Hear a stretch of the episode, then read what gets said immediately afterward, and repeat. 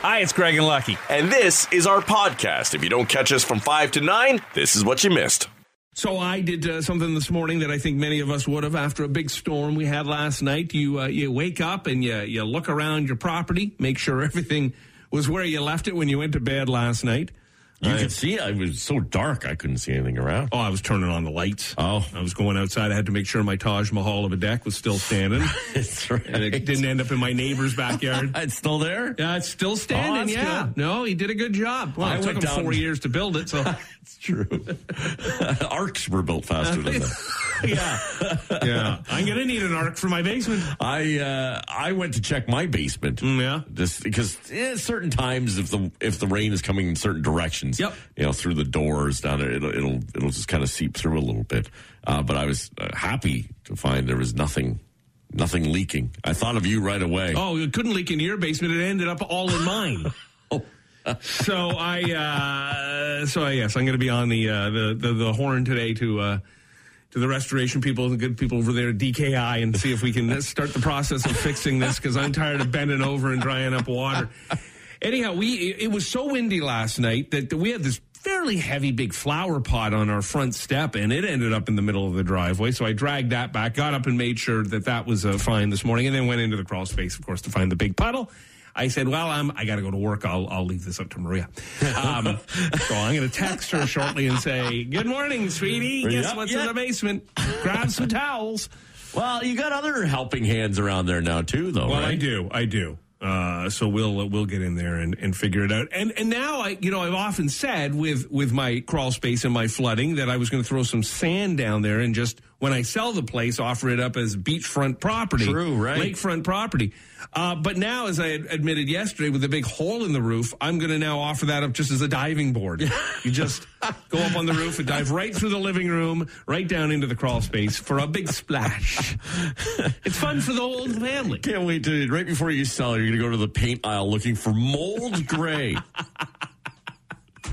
I need a greenish gray hue. And let me tell you something. If I could find the home uh, inspection dude, I would. I there would be a curb stomping, American History X style. I would stomp over to him like Ray Liotta in uh, Goodfellas because I remember in that crawl space with him in that August. Dry as a bone down here, he said. Dry as a bone. Look at this solid poo hut. Somebody on uh, Reddit asked people to name things that used to be great but suck now. Okay. And a lot of it is modern day stuff. So things that aren't that old, really. And already people have turned on them. Dating sites. Most Wow. of them moved to the swipe right model, and so they're even more focused on pictures now, so it's tough unless you're gorgeous. Right. So this is, I guess, a young person's back in the day kind of complaint. Yes. But when you're young, aren't you kind of in your day still? No back. You don't have a back yet. No, back in the day happens very quickly for kids now. I like like so. 2017 is back in the day. Yeah. them. Yeah. YouTube. It sucks now. Everything has ads. Some even play in the middle of videos. That does bug me. It Right. drives me crazy when I'm in the middle of watching something. Well, uh, listen, it, it, everything uh, being you know monetized, Yeah. you know, um, immediately takes a some of the some of the, the real shine off of it, right? Especially when you get multiple ads now. Mm-hmm. Oh, every, yeah. every two minutes there's an ad coming up. So do, do some companies pay less if they're willing to take the skip ad? You know, some ads you gotta Right. watch, and some you get the option to skip it. Yeah, I wonder I if they think get a so. Mm-hmm. discount maybe on their ad if they're willing to. Like I honestly, look, okay, I work in radio, so of course I'm going to be biased, but I, for the life of me, do not understand why any company ever buys television advertising ever. Nobody watches them everywhere. We, we record everything, and so we fast forward through all the commercials. You spend hundreds of thousands of dollars for something that somebody fast forwards through. Yeah, I, well, I guess they, they do get enough of that quick click. Yeah, maybe, maybe. I mean, because it hasn't ended. No, oh no, no. Uh, Facebook. For a few years, it was uh, about reconnecting with friends. Now it's just photos of your friends' kids and people arguing about politics. Yeah, this week especially, friends, kids, Oh yeah, all the back, back to school pictures, Yeah. lots of them. Yeah, for sure. Thrift stores. You know, my boys were always into shopping and digging around uh, the thrift stores, but uh, young people say they got trendy So everything's picked through and overpriced now. Okay. Yeah. And I it always, I, I used to say to my boys, you know, that those stores are really for people who are struggling and, and need stuff. You know, I, I understand you found a jacket for three bucks, but maybe the dude needs it for a job interview. So Right. can you put it back on? Yeah, that's a good point. You know, um, buying your first home. Of course, it used to be fun and exciting. Now everything's outside your budget and you're competing with 20 other people. Now that's very true. Oh. I, I can't imagine. We are talking about this recently with some people. It just, you know, if if you are in a search for a first home, like so many young people are giving up on that because of the frustration of the process. One, to try and come up with the down payment. Mm-hmm. If you got to get ten or twenty percent. Uh, to get down uh, on a home now, when you're looking at the eight to nine hundred million dollar range for a starter home, it's it's got to be incredibly frustrating. And then, you know, when you're you know you've put together that maybe you've got 800 or you know 600 grand. Hmm. You think, "Okay, let's go look and see what's available for that price." The second you look, that it's gone up by another 2 or 300,000 dollars because of people, you know, who are, you know, undercutting or or who are uh, I guess listing their homes for less than what their really market value would be, hoping to start a bidding war. The opposite was so true. Back in the early 90s when we bought our first home, you would set a price hoping you would get close to that. Yes. Always knowing you'd end up losing a little. Like if a house listed for 180, you were hoping you get like 170 for Uh-huh. it, you know? Now it's I list it for 800 in the hopes of getting 1.2 million. Right. It's so crazy. And also, you know, in talking to to my to my eldest son who's now back from England and friends of his, he's 27, so he's got friends who are now in that stage of their life and many are not giving up but just finding another angle. And one of those angles I think seems to be parents are willing to sell their current home, cash out, find something bigger with a basement apartment Oh, gotcha. Yeah. they basically move into the apartment. They li- they give the huge down payment. They live in the basement for free. Kid goes under the house goes under the kid's name, and the parents live there Yeah. for free. It seems to be the, the trick for some. Well, there you go. You can. Yeah. You have, You your, know- have your bedroom flooded. You know, yeah, that's right. They'll put me in the crawl space. And you know, the great parenting I did, my boys are sure to give me a splendid basement apartment. Me and the rats. Um, and flying. Flying sucks these days. Well, listen, flying has sucked for a long time. Was a, there was a time you see these old photos of people getting dressed up nice and, the, and you know trays of uh, real food and silverware and such. That doesn't happen But anymore. that was the 80s. that was the '60s, I think. Uh, not even. Uh, They were talking like the 80s and into the 90s. It wasn't that got, good in the 90s. But at least you got a meal.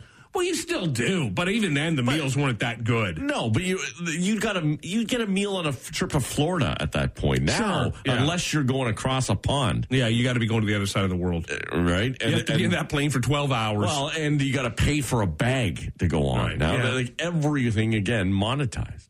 the seats are smaller, the food is worse, the fees are higher, and of course, all the other passengers are out of their flipping minds.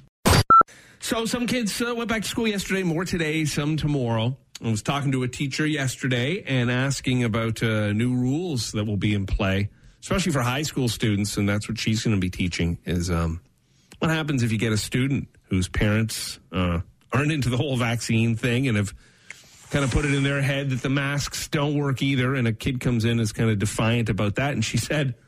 Well, I don't know what the rule is there. I'll have to ask about that. I'm sure there's a lot of stuff that has to be ironed out as we make our way forward. But you would figure some, uh, especially the teenagers, the young ones, they'll they'll for the most part do as they're told. They'll probably just have to be reminded constantly to pull it up.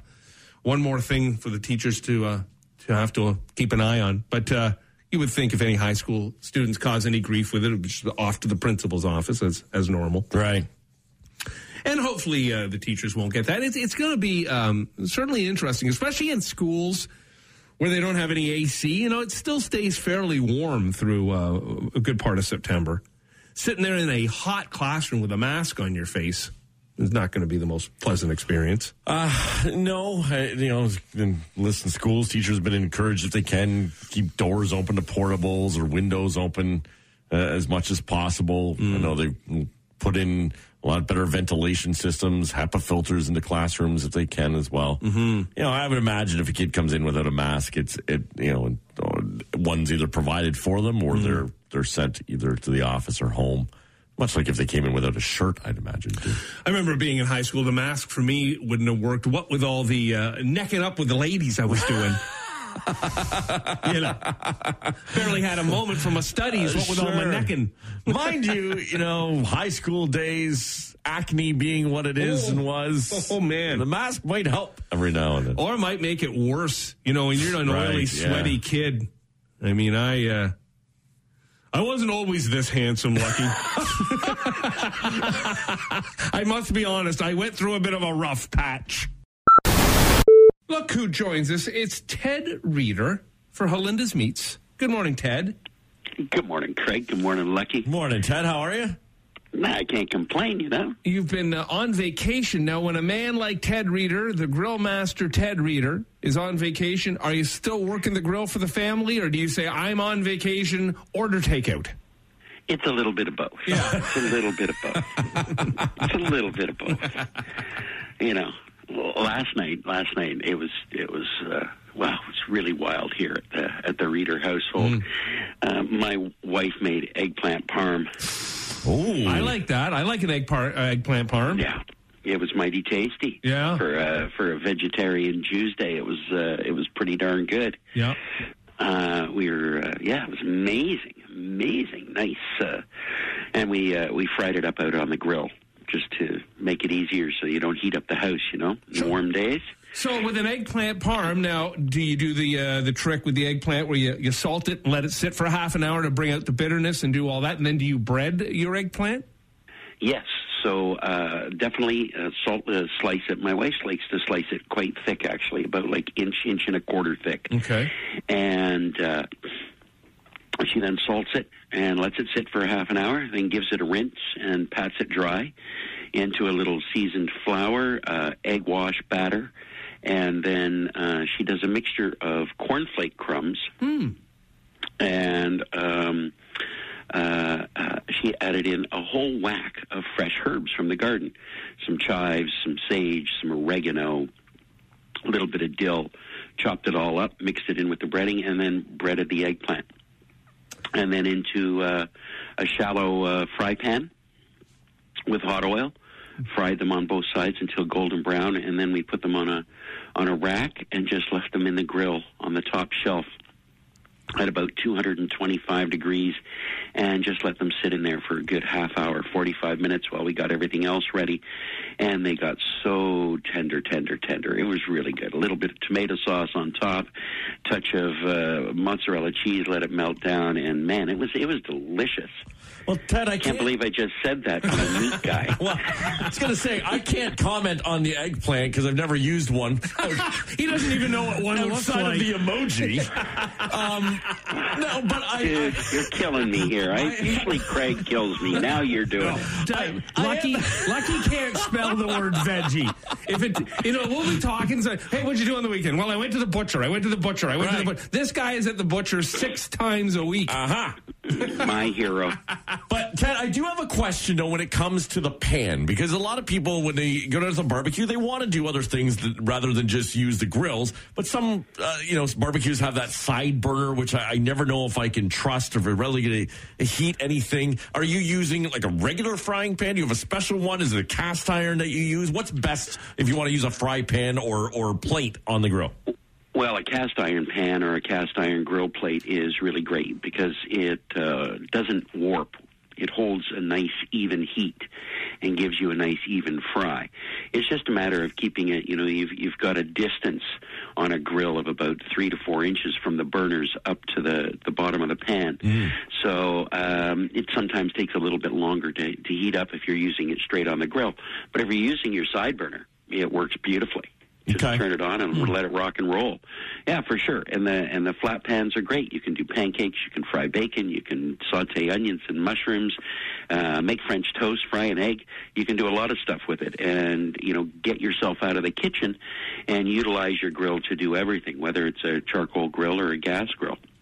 And uh, back to the eggplant quickly, Teddy. I don't know if you've ever seen this, but I I, I know the lovely Maria's done this, uh, where she'll take a whole eggplant, will get the grill really hot, and then she'll just throw the whole eggplant on the grill, just keep turning it. Of course, all the skin gets charred, but the inside literally goes to basically like goo, and then she'll peel it all back, mix it with olive oil and maybe some lemon, uh, a lot of garlic, salt, and pepper. You just eat it straight up like that. It's it's really quite good. Oh, it's awesome. It is awesome. Eggplant, I mean, this time of year, they're coming out of the gardens. They're big, they're plump, they're full of flavor, uh, and, they, and they work beautifully on the grill. And you don't need a little bit of little you don't need a lot of ingredients No. Salt pepper garlic some olive oil and grill them up and eat them that way drizzle drizzle them with a little bit of uh, reduction of balsamic vinegar and you've got a great thing going on on the grill.